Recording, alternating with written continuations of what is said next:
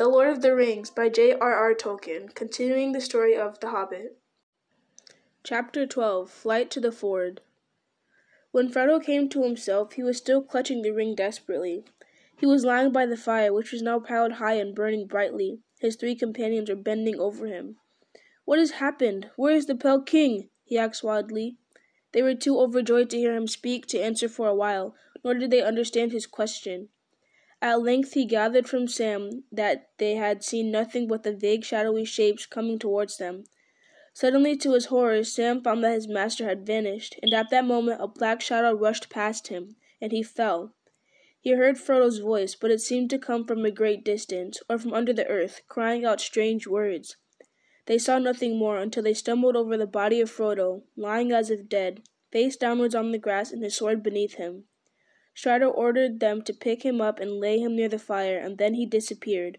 That was now a good while ago. Sam plainly was beginning to have doubts again about Strider, but while they were talking he returned, appearing suddenly out of the shadows. They started, and Sam drew his sword and stood over Frodo, but Strider knelt down swiftly at his side. I am not a black rider, Sam, he said gently, nor in league with them. I have been trying to discover something of their movements, but I have found nothing. I cannot think why they have gone and do not attack again, but there is no feeling of their presence anywhere at hand. When he heard what Frodo had to tell, he became full of concern, and shook his head and sighed. Then he ordered Pippin and Merry to heat as much water as they could in their small kettles, and to bathe the wound with it. Keep the fire going well, and keep Frodo warm, he said. Then he got up and walked away, and called Sam to him. I think I understand things better now, he said in a low voice. There seem only to have been five of the enemy. Why they were not all here, I don't know, but I don't think they expected to be resisted. They have drawn off for the time being, but not far, I fear. They will come again another night if we cannot escape. They are only waiting because they think that their purpose is almost accomplished, and that the ring cannot fly much further. I fear, Sam, that they believe your master has a deadly wound that will subdue him to their will. We shall see. Sam choked with ter- tears. Don't despair, said Strider. You must trust me now. Your Frodo is made of sterner stuff than I had guessed, though Gandalf hinted that it might prove so. He is not slain, and I think he will resist the evil power of the wound longer than his enemies expect. I will do all I can to help and heal him. Guard him well while I am away. He hurried off and disappeared again into the darkness. Frodo dozed, but the pain of his wound was slowly growing, and a deadly chill was spreading from his shoulder to his arm and side. His friends watched over him, warming him and bathing his wound. The night passed slowly and wearily. Dawn was growing in the sky, and the dell was filling with gray light when Strider at last returned. Look! he cried, and stooping he lifted from the ground a black cloak that had lain there hidden by the darkness. A foot above them a foot above the lower hem there was a slash. This was the stroke of Frodo's sword, he said. The only hurt that it did to the enemy I fear, for it is unharmed, but all blades perish that pierced the dreadful king. More deadly to him was the name of Elbereth, and more deadly to Frodo was this. He stooped again and lifted up a long, thin knife. There was a cold gleam in it. As Strider raised it, they saw that near the end its edge was notched and the point was broken off. But even as he held it up in the growing light, they gazed in astonishment, for the blade seemed to melt and vanish like smoke in the air, leaving only the hilt in Strider's hands. Alas! he cried, it was this accursed knife that gave the wound.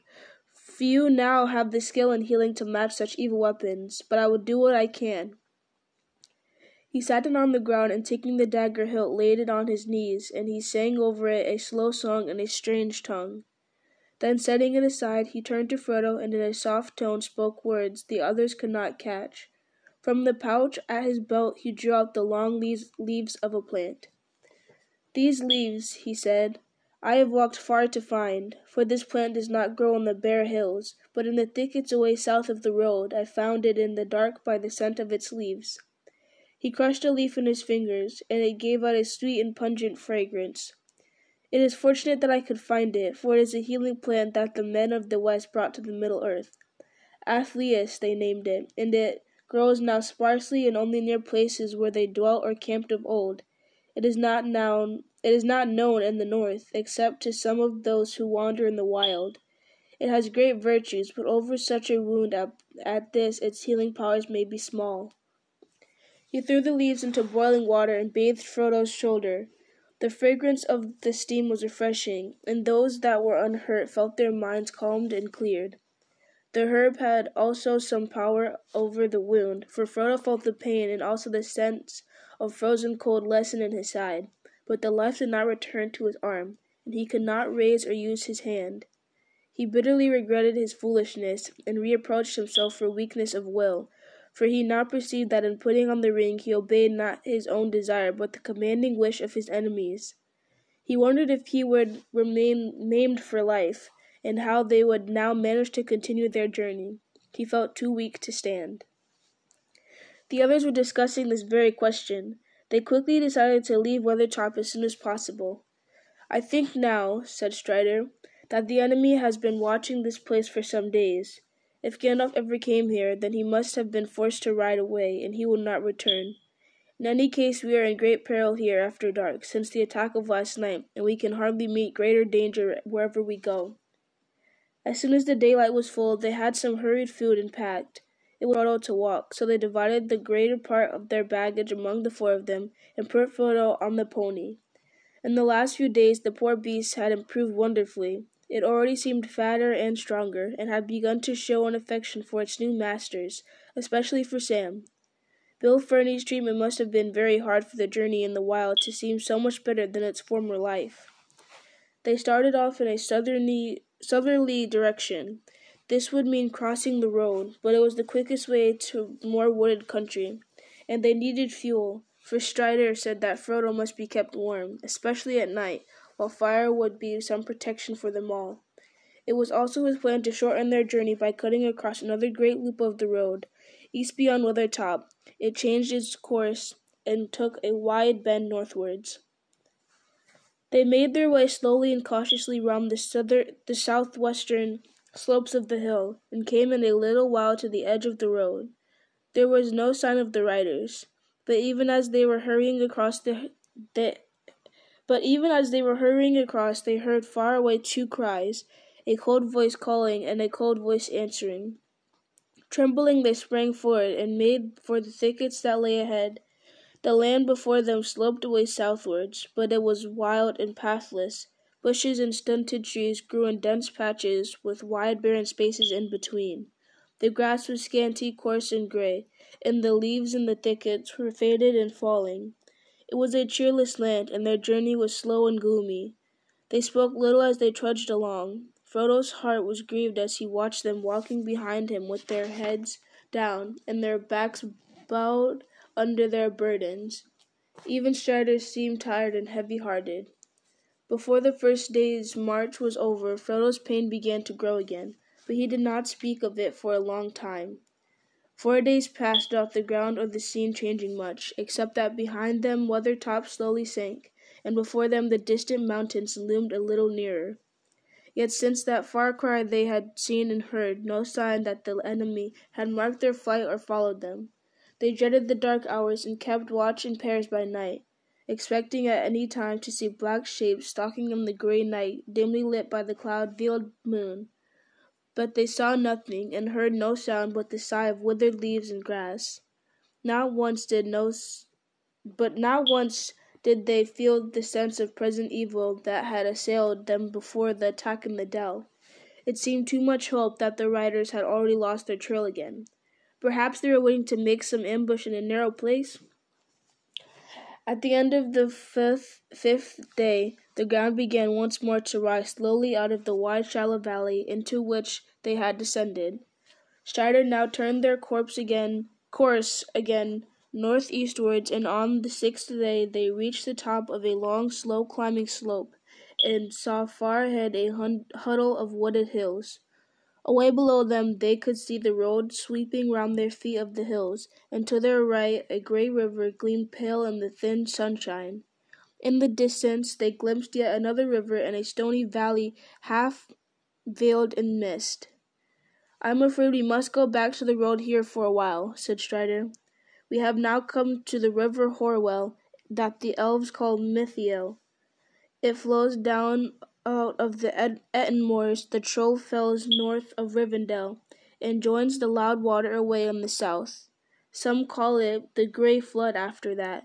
It is a great water before it finds the sea. There is no way over it below its sources in the Etten, Moors, except by the last bridge on which the road crosses. What is that other river we can see far away there? asked Merry. That is Loudwater, the Bruinen of Rivendell, answered Strider. The road runs along the edge of the hills and many miles from the bridge to the ford of Bruinen. But I have not yet thought how we shall cross that water, one river at a time. We shall be fortunate indeed if we do not find the last bridge held against us. Next day, early in the morning, they came down again to the borders of the road. Sam and Strider went forward, but they found no sign of any travelers or riders. Here under the shadow of the hills there had been some rain. Strider judged that it had fallen two days before and had washed away all footprints. No horsemen had passed since then, and as far as he could see. They hurried along with all the speed they could make, and after a mile or two they saw the last bridge ahead, at the bottom of a short steep slope. They dreaded to see black figures waiting there, but they saw none. Strider made them take cover in a thicket at the side of the road while he went forward to explore. Before long he came hurrying back. I can see no sign of the enemy, he said, and I wonder very much what that means, but I have found something very strange. He held out his hand and showed a single pale green jewel. I found it in the mud in the middle of the bridge, he said. It is a beryl, an elf stone. Whether it was set there or let fall by chance, I cannot say, but it brings hope to me. I will take it as a sign that we may pass the bridge, but beyond that I dare not keep to the road without some clearer token. At once they went on again. They crossed the bridge in safety, hearing no sound but the water swirling against its three great arches. A mile further on they came to a narrow ravine that led away northwards through the steep lands of the le- on the left of the road. Here Strider turned aside, and soon they were lost in a sombre country of dark trees winding among the feet of sullen hills. The hobbits were glad to leave the cheerless lands and the perilous road behind them, but this new country seemed threatening and unfriendly. As they went forward, the hills about them steadily rose. Here and there upon heights and ridges they caught glimpses of, glimpses of ancient walls of stone and the ruins of towers. They had an ominous look. Frodo, who was not walking, had time to gaze ahead and to think. He recalled Bilbo's account of his journey and the threatening towers on the hills of north of the road and the country near the Troll's Wood where his first serious adventure had happened. Frodo guessed that they were now in the same region and wondered if by chance they had passed near the spot. Who lives in this land? he asked, and who built these towers? Is this troll country? No, said Strider. Trolls do not build. No one lives in this land. Men once dwelt here ages ago, but none remain now. They became an evil people, as legends tell, for they fell under the shadow of Ag- Angmar. But all were destroyed in the war that brought the North Kingdom to its end. But that is now so long ago that the hills have forgotten them, though a shadow still lies on the land. Where did you learn such tales, if all the land is empty and, forgo- and forgetful? asked Peregrine. The birds and beasts do not tell tales of that sort. The heirs of Elendil do not forget all things that pa- all things past, said Strider, and many more things than I can tell are remembered in Rivendell. Have you often been to Rivendell? said Frodo. I have, said Strider. I dwelt there once, and still I return when I may. There my heart is, but it is not my fate to sit in peace, even in the fair house of Elrond. The hills now began to shut them in. The road behind held on its way to the river Bruinen, but both were now hidden from view. The travelers came into a long valley, narrow, deeply cloven, dark and silent. Trees with old and twisted roots hung over cliffs and piled up behind into mounting slopes of pine wood. The hobbits grew very weary. They advanced slowly, for they had to pick their way through a pathless country, encumbered by, by fallen trees and tumbled rocks. As long as they could, they avoided climbing for Frodo's sake, and because it was in fact difficult to find any way up out of the narrow dales. They had be- been two days in this country when the weather turned wet. The wind began to blow steadily out of the west and pour the water of the distant seas on the dark heads of the hills in fine drenching rain. By nightfall they were all soaked, and their camp was cheerless, for they could not get any fire to burn. The next day the hills rose still higher and steeper before them, and they were forced to turn away northwards out of their course. Strider seemed to be getting anxious. They were nearly ten days out from Weathertop, and their stock of provisions was beginning to run low. It went on raining. That night they camped on a stony shelf with a rock wall behind them, in which they in which there was a shallow cave, a mere scoop in the cliff. Frodo was restless. The cold and wet had made his wound more painful than ever, and the ache and sense of deadly chill took away all sleep. He lay tossing and turning and listening fearfully to the to the stealthy night noises, wind and chinks of rock, water dripping, a crack, the sudden rattling fall of a loosened stone. He felt that black sh- shapes were advancing to smother him, but when he sat up he saw nothing but the back of Strider sitting hunched up, smoking his pipe and watching. He lay down again and passed into an un- uneasy dream, in which he walked on the grass in his garden in the Shire, but it seemed faint and dim, less clear than the tall black shadows that stood looking over the hedge. In the morning he woke to find that the rain had stopped. The clouds were still thick, but they were breaking and pale Stripes of blue appeared between them. The wind began. They did not start early. Immediately after their cold and comfortless breakfast, Strider went off alone, telling the others to remain under the shelter of the cliff until he came back. He was going to climb up, if he could, and get a look at the lie of the land. When he returned, he was not reassuring. We have come too far to the north, he said and we must find some way to turn back southwards again. If we keep on as we are going, we shall get up into the Ettendales far north of Rivendell. That is troll country, and little known to me.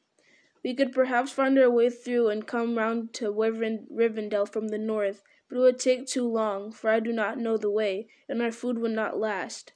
So somehow or other we must find the ford of Bruinen. The rest of that day they spent scrambling over rocky ground. They found a passage between two hills that led them into a valley running southeast, the direction that they wished to take, but towards the end of the day they found their road again barred by a ridge of high land. Its dark edge against the sky was broken into many bare points like teeth of blunted of a blunted saw. They had a choice between going back or climbing over it. They decided to attempt the climb, but it was proved very difficult. Before long, Frodo was obliged to dismount and struggle along foot. Even so, they often despaired of getting their pony up, or indeed of finding a path for themselves, burdened, burdened as they were. The light was nearly gone, and they were all exhausted, when at last they reached the top. They had climbed onto a narrow saddle between two higher points, and the land fell steeply again, away again, only a short distance ahead. Frodo threw himself down and lay on the ground shivering. His left arm was lifeless, and his side and shoulder felt as if icy claws were laid upon them. The trees and rocks about him seemed shadowy and dim. We cannot go any further, said Merry to Strider. I'm afraid this has been too much for Frodo. I'm dreadfully anxious about him. What are we to do? Do you think they will be able to cure him in Rivendell if we ever get there? We shall see, answered Strider. There is nothing more that I can do in the wilderness, and it is chiefly because of his wound that I am so anxious to press on. But I agree that we can go no further tonight. What is the mas- what is the matter with my master? asked Sam in a low voice, looking appealingly at Strider. His wound is small and it is already closed. There is nothing to see. There is nothing to be seen but a cold white mark on his shoulder. Frodo has been touched by the weapons of the enemy, said Strider and there is some poison or evil at work that is beyond my skill to drive out. But do not give up hope, Sam. Night was cold up, up on the high ridge. They lit a small fire down under the gnarled roots of an old pine that hung over a shallow pit. It looked as if stone had once been quarried there. They sat huddled together. The wind blew chill through the pass, and they heard the tree tops lower down moaning and sighing. Frodo lay half in a dream, imagining the endless dark wings were sweeping by above him, and that on the wings rode pursuers that sought him in all their hollows of the hills. The morning dawned bright and fair, the air was clean, and the light pale and clear in a rain washed sky. Their hearts were encouraged, but they longed for the sun to warm their cold, stiff limbs. As soon as it was light, Strider took Merry with him and went to survey the country from the height to the east of the pass. The sun had risen and was shining brightly when he returned with no more comforting news. They were now going more or less in the right direction. If they went on do- down the further side of the ridge, they would have the mountains on their left. Some way ahead, Strider had caught a glimpse of the Loudwater again, and he knew that, though it was hidden from view, the road to the ford was not far from the river and lay on the side nearest to him. We must make for the road again, he said. We cannot hope to find a path through these hills. Whatever danger may be- beset it, the road is our only way to the ford. As soon as they had eaten, they set out again. They climbed slowly down the southern side of the ridge, but the way was much easier than they had expected, for the slope was far less steep on this side, and before long Frodo was able to ride again. Bill Ferny's poor old pony was developing an unexpected talent for picking out a path and for sparing its rider as many jolts as possible. The spirits of the party rose again. Even Frodo felt better in the morning light, but every now and again a mist seemed to obscure his sight, and he passed his hands over his eyes. Pippin was a little ahead of the others. Suddenly he turned round and, and called to them. There is a path here, he cried. When they came up with him, they saw that he had made no mistake. There were clearly the beginnings of a path that climbed with many windings out of the woods below and faded away on the hilltop behind. In places it was now faint and overgrown, or choked with fallen stones and trees, but at one time it seemed to have been much used. It was a path made by strong arms and heavy feet. Here an old, the, here and there old trees had been cut or broken down, and large rocks cloven or heaved aside to make a way. They followed the track for some while, for it offered much the easiest way down, but they went cautiously, and their anxiety increased as they came into the dark woods, and the path grew plainer and broader. Suddenly, coming out of a belt of fir trees, it ran steeply down a slope and turned sharply to the left round the corner of a rocky shoulder of the hill. When they came to the corner, they looked round and saw that the path ran on over a level strip under the face of a low cliff overhung with trees. In the stony wall there was a door, hanging crookedly ajar upon one great hinge. Outside the door they all halted. There was a cave or rock chamber behind, but in the gloom inside nothing could be seen. Strider, Sam, and Merry, pushing with all their strength, managed to open the door a little wider, and then Strider and Merry went in. They did not go far, for on the floor lay many old bones, and nothing else was to be seen near the entrance except some great empty jars and broken pots. Surely this is a troll hole if I've ever if ever there was one, said Pippin. Come out, you two, and let us get away. Now we know who made the path, and we had better get off it quick. There is no need, I think, said Strider, coming out. It is certainly a troll hole, but it seems to have been long forsaken. I don't think we need be afraid, but let us go on down warily, and we shall see. The path went on again from the door, and turning to the right, again across the level space plunged down a thick wooded slope. Pippin, not liking to show Strider that he was still afraid, went on ahead with Merry. Sam and Strider came back, one on each side of Frodo's pony, for the path was now broad enough for four or five hobbits to walk abreast.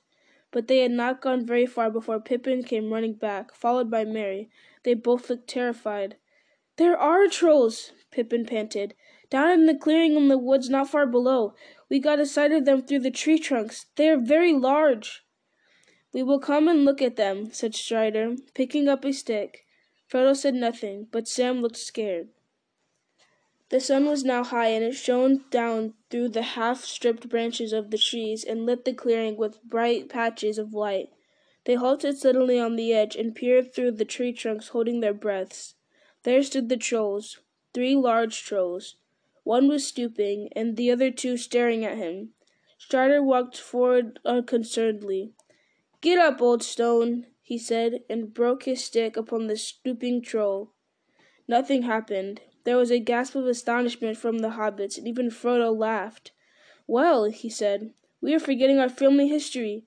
These must be the very three that were caught by Gandalf quarreling over the right way to cook thirteen dwarves and one hobbit. I had no idea we were anywhere near that place, said Pippin. He knew the story well.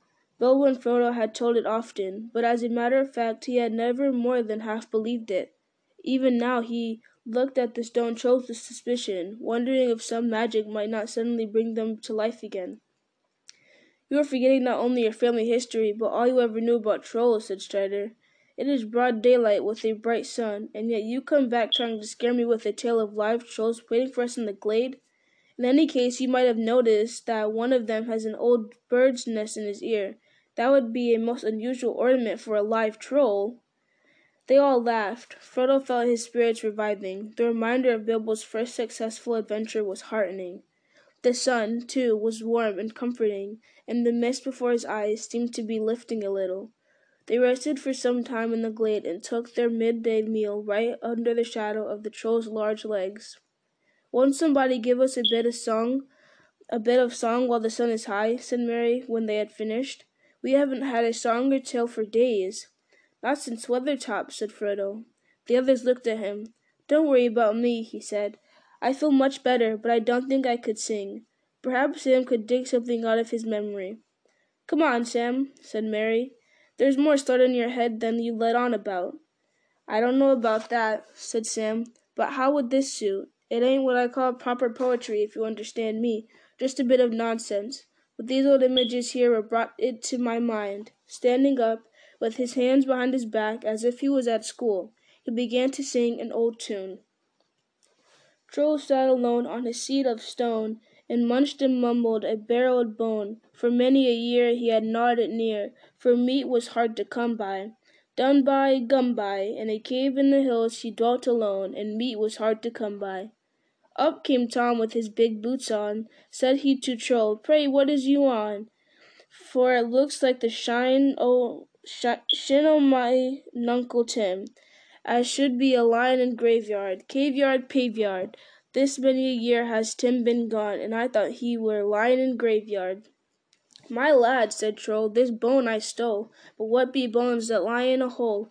The nuncle was dead as a lump old lump o' lead, afore I found his shin bone, tin bone, thin bone, he can spare a share for a poor old troll, for he don't need his shin bone. Said Tom, I don't see why the likes o' thee, without axin leave, should be makin' feet free with the shank or the shin on o' my father's kin, so hand the old bone over, rover trover, though dead he be, it belongs to he, so hand the old bone over. For a couple of pins, says Troll and grins, I'll eat thee too, and gnaw thy shins. A bit of fresh meat will go down sweet. I'll try my teeth on thee now. He now, see now. I'm tired of gnawing old bones and skins. I've I've a mind to dine on thee now. But just as he thought his dinner was caught, he found his hands had hold of naught. Before he could mind, Tom slipped behind, and gave him the boot to larn him, warn him, darn him. A bump o' the boot on the seat, Tom thought, would be the way to larn him. But harder than stone in the flesh and bone of a troll that sits in the hills alone, as well set your boot to the mountain's root, for the seat of the troll don't feel it, peel it, heel it. Old Troll laughed when he heard Tom groan, and he knew his toes could feel it. Tom's leg is game since home he came, and his bootless foot is lasting lame. But Troll don't care, and he's still there, with the bone he boned, with the bone he boned from its owner. Donor, boner. Troll's old seat is still the same, and the bone he boned from its owner. Well, that's a warning to us all, laughed Merry.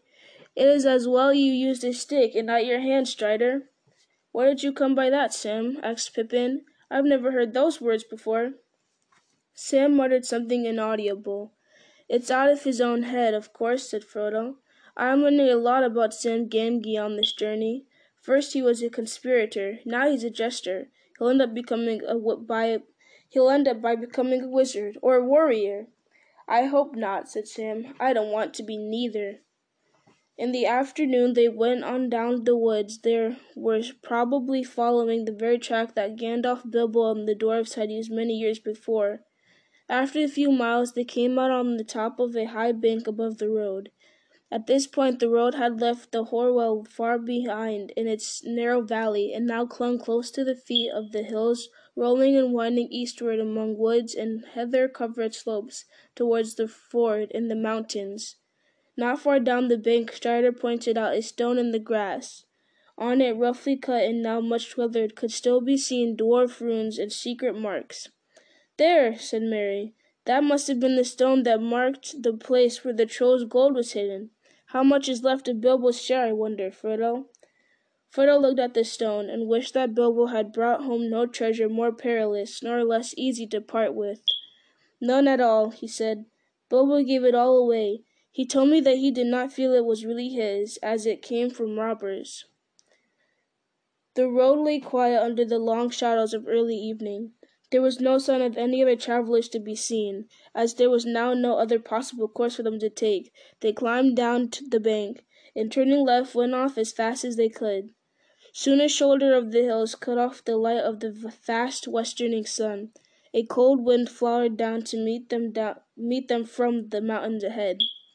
They were beginning to look out for a place off the road where they could camp for the night, when they heard a sound that brought sudden fear back into their hearts the noise of hoofs behind them.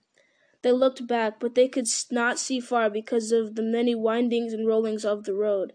As quickly as they could, they scrambled off the beaten way and up into the deep heather and bilberry bushwood on the slopes above until they came to a small patch of thick growing hazels. As they peered out from among the bushes, they could see the road, faint and gray in the failing light, some thirty feet below them. The sound of hoofs drew nearer. They were going fast, with a light clippity clippity clip. Then faintly, as if it was blown away from the breeze, they seemed to catch a dim ringing, as of small bells tinkling. That does not sound like a black rider's horse, said Frodo, listening intently. The other hobbits agreed hopefully that it did not, but they all remained full of suspicion. They had been in fear of pursuit for so long that any sound from behind seemed ominous and unfriendly.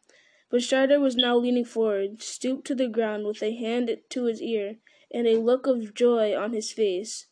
The light faded and the leaves on the brushes, bushes rustled softly. Clearer and nearer now the bells jingled, and clippity clip came the quick trotting feet. Suddenly into view below came a white horse, gleaming in the shadows, running swiftly. In the dusk its headstall flickered and flashed, as if it were studded, studded with gems like living stars.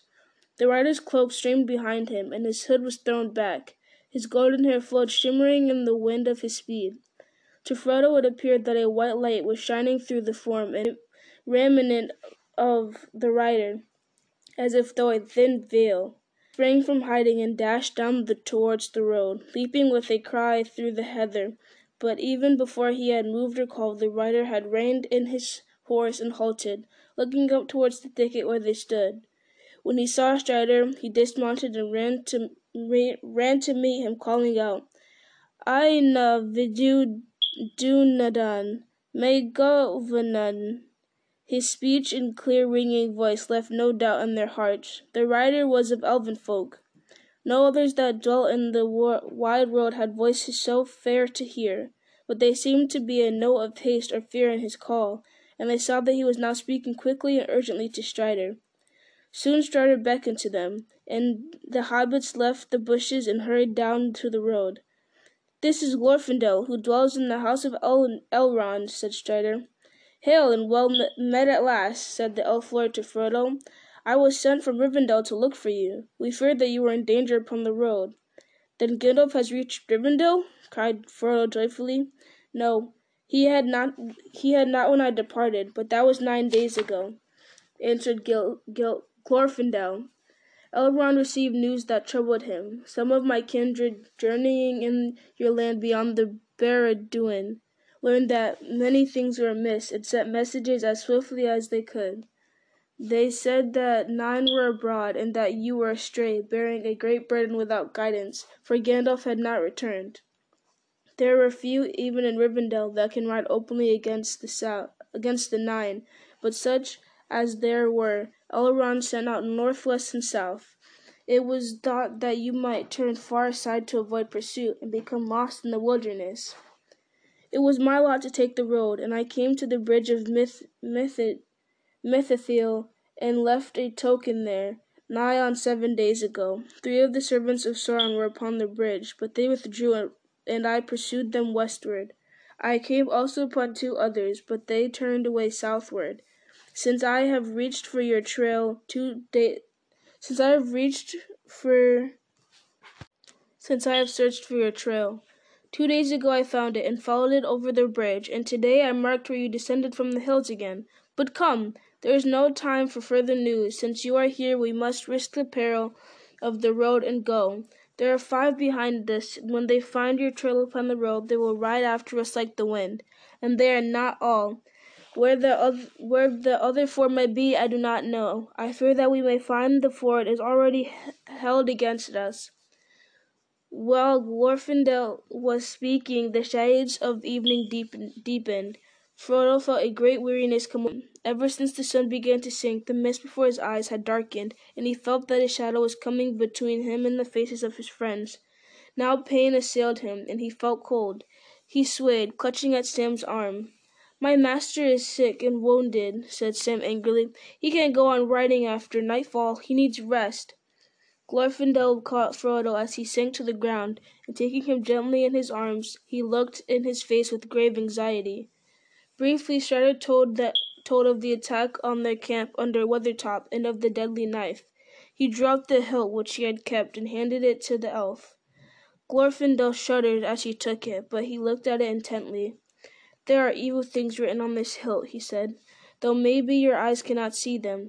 Keep it, Aragorn, till we reach the house of Elrond, but be wary, and handle it as little as you may. Alas, these wounds of this weapon are beyond my skill to heal. I will do what I can, but all the more do I urge you now to go on without rest. He searched the wound on Frodo's shoulder with his fingers, and his face grew graver, as if he, as if what he learned disquieted him. But Frodo felt the chill lessen on his side and, and arm. A little warmth crept, crept down from his shoulder to his hand, and the pain grew easier. The dusk of evening seemed to grow lighter about him, as if a cloud had been withdrawn. He saw his friends' faces more clearly again, and a measure of new hope and strength returned. You shall ride my horse, said Glorfindel. I will shorten the stirrups to the st- saddle skirts, and you must sit as tight as you can. But you need not fear. My horse will not let any rider fall that I command him to bear. His pace is light and smooth, and if danger presses too near, he will bear you away with a speed that even the black steeds of the enemy cannot rival. No, he will not, said Frodo. I shall not ride him. I'm to be carried off to Rivendell or anywhere else, leave my friends behind in leaving my friends behind in danger. Glorfindel smiled. I doubt that very much, he said. If your friends would be in danger if you were not with them, the pursuit would follow you and leave us in peace, I think. It is you, Frodo, and that which you bear that brings us all in peril. To that Frodo had no answer, and he was persuaded to mount Glorfindel's white horse. The pony was laden and said with a great part of other burdens, so that now they marched lighter, and for a time made good speed. But the hobbits began to find it hard to keep up with the swift, tireless feet of the elf. When on he led them into the mouth of darkness, and still on under the deep clouded night there was neither star nor moon. Not until the grey of dawn did he allow them to halt. Pippin, Merry, and Sam were by that time nearly asleep on their stumbling legs, and even Strider seemed to sag of seemed by the sag of his shoulders to be weary. Frodo sat upon the horse in a dark dream. They cast themselves down in the heather a few yards from the roadside and fell asleep immediately. They seemed hardly to have closed their eyes when Glorfindel, who had set himself to watch while they slept, awoke them again. The sun had now climbed far into morning, and the clouds and mists of the night were gone. Drink this, said Glorfindel to them, pouring for each in a turn a little liquor from his silver studded flask of leather. It was clear as spring water and had no taste, and it did not feel either cool or warm in the mouth, but strength and vigor seemed to flow into all their limbs as they drank it. Eaten after that draught that the stale bread and dried fruit, which was now all they had left, seemed to satisfy their hunger and better than a good breakfast in the Shire had done. They had rested rather less than five hours when they took to the road again. Glorfindel still urged them on, and only allowed two brief halts during the day's march. In this way they covered almost twenty miles before nightfall, and came to a point where the road bent right and what and ran down towards the bottom of the valley, now making straight for the Bruinen. So far there had been no sign or sound of pursuit that the hobbits could see or hear, but often Glorfindel would halt and listen for a moment, if they lagged behind, and a look of anxiety clouded his face. Once or twice he spoke to Strider in the elf tongue. But however anxious their guides might be, it was plain that the hobbits could go no further that night. They were stumbling along with along Disney, dizzy with weariness and uh, unable to think of anything but their feet and legs. Frodo's pain had redoubled, and during the day things about him faded to shadows of ghostly gray. He almost welcomed the coming of night, for, the, for then the world seemed less pale and empty. The hobbits were still weary when they set out again early next morning. There were many miles yet to go between them and the ford, and they hobbled forward at the best pace they could manage. Our peril will be greatest just ere we reach, reach the river, said Glorfindel, for my heart warns me that the pursuit is now swift behind us, and other danger may be waiting by the ford. The road was still running steadily downhill, and there was now in places much grass at either side, in which the hobbits walked when they could, to ease their tired feet. In the late afternoon they came to a place where the road went suddenly under the dark shadow of tall pine trees, and then plunged into a deep cutting with, steep, moist walls of red stone. Echoes ran along as they hurried forward, and there seemed to be a sound of many footfalls, following their own. All at once, as if through a gate of light, the road ran out again from the end of the tunnel into the open. There, at the bottom of a sharp incline, they saw before them a long flat mile, and beyond that the ford of Rivendell. On the further side was a steep brown bank, threaded by a winding path, and behind that the tall mountains climbed, shoulder above shoulder and peak above beyond peak, into the fading sky. There was still an echo as of, as of following feet in the cutting behind them, a rushing noise as if a wind were rising and pouring through the branches of the pines. One moment Glorfindel turned and listened, then he sprang forward with a loud cry. "Fly!" he cried. "Fly! The enemy is upon us!" The white horse leaped forward. The hobbits ran down the slope. Glorfindel and Strider followed as rear guard. They were only half way across the flat when suddenly there was a noise of horses galloping. Out of the gate in the trees they that they had just left rode a black rider. He reined his horse in and halted, swaying in his saddle. Another followed him, and then another, then again two more. "Ride, Ford, ride!" called Glorfindel to Frodo.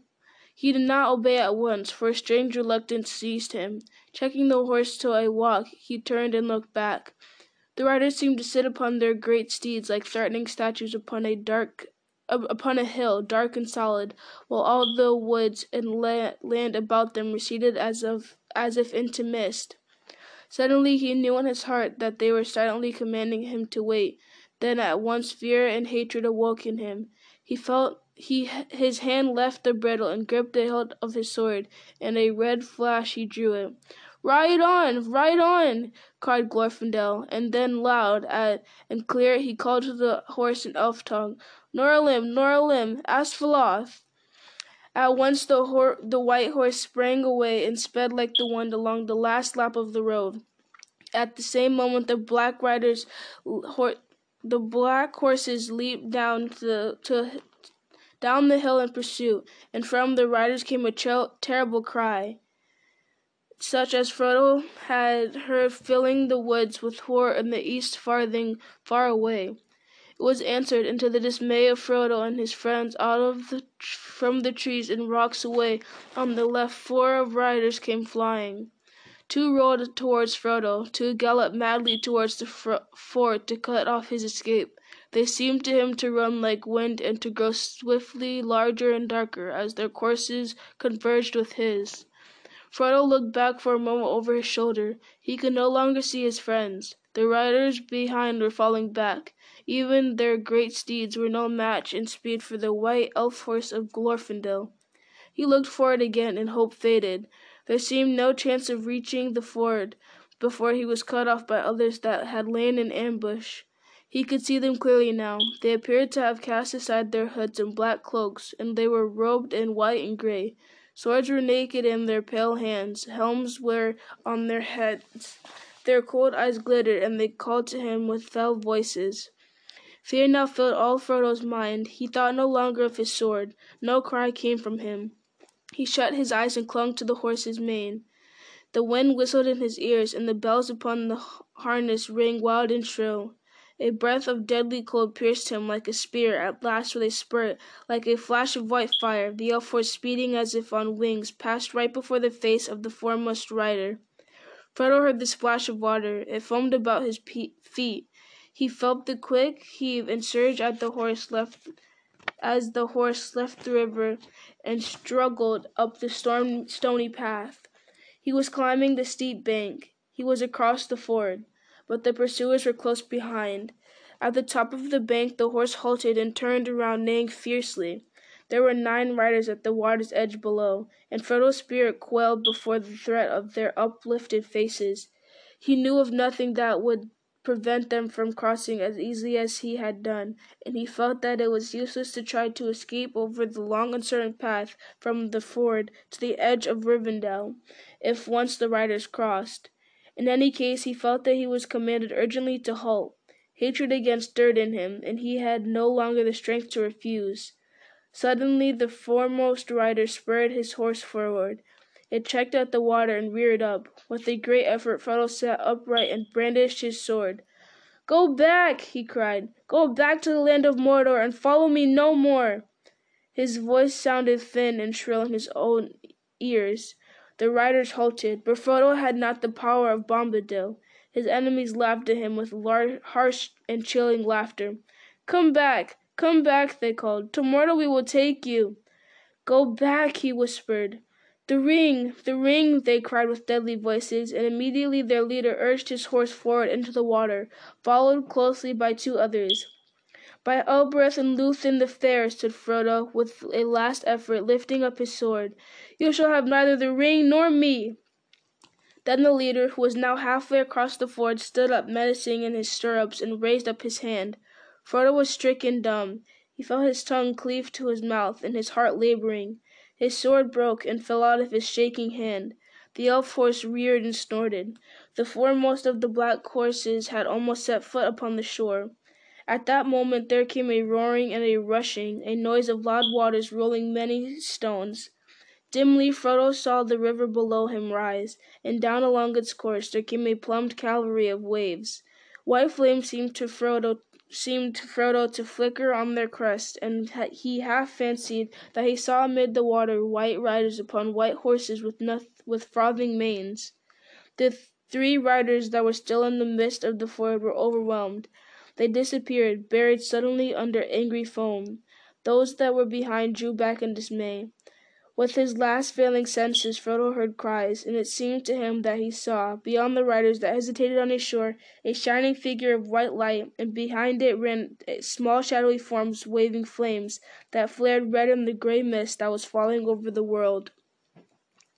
The black horses were filled with madness, and leaping forward in terror, they bore their riders into the rushing flood. Their piercing cries were drowned in the roaring of the river as it carried them away. Then Frodo felt himself falling, and the roaring and confusion seemed to rise and engulf him together with his enemies. He heard and saw no more.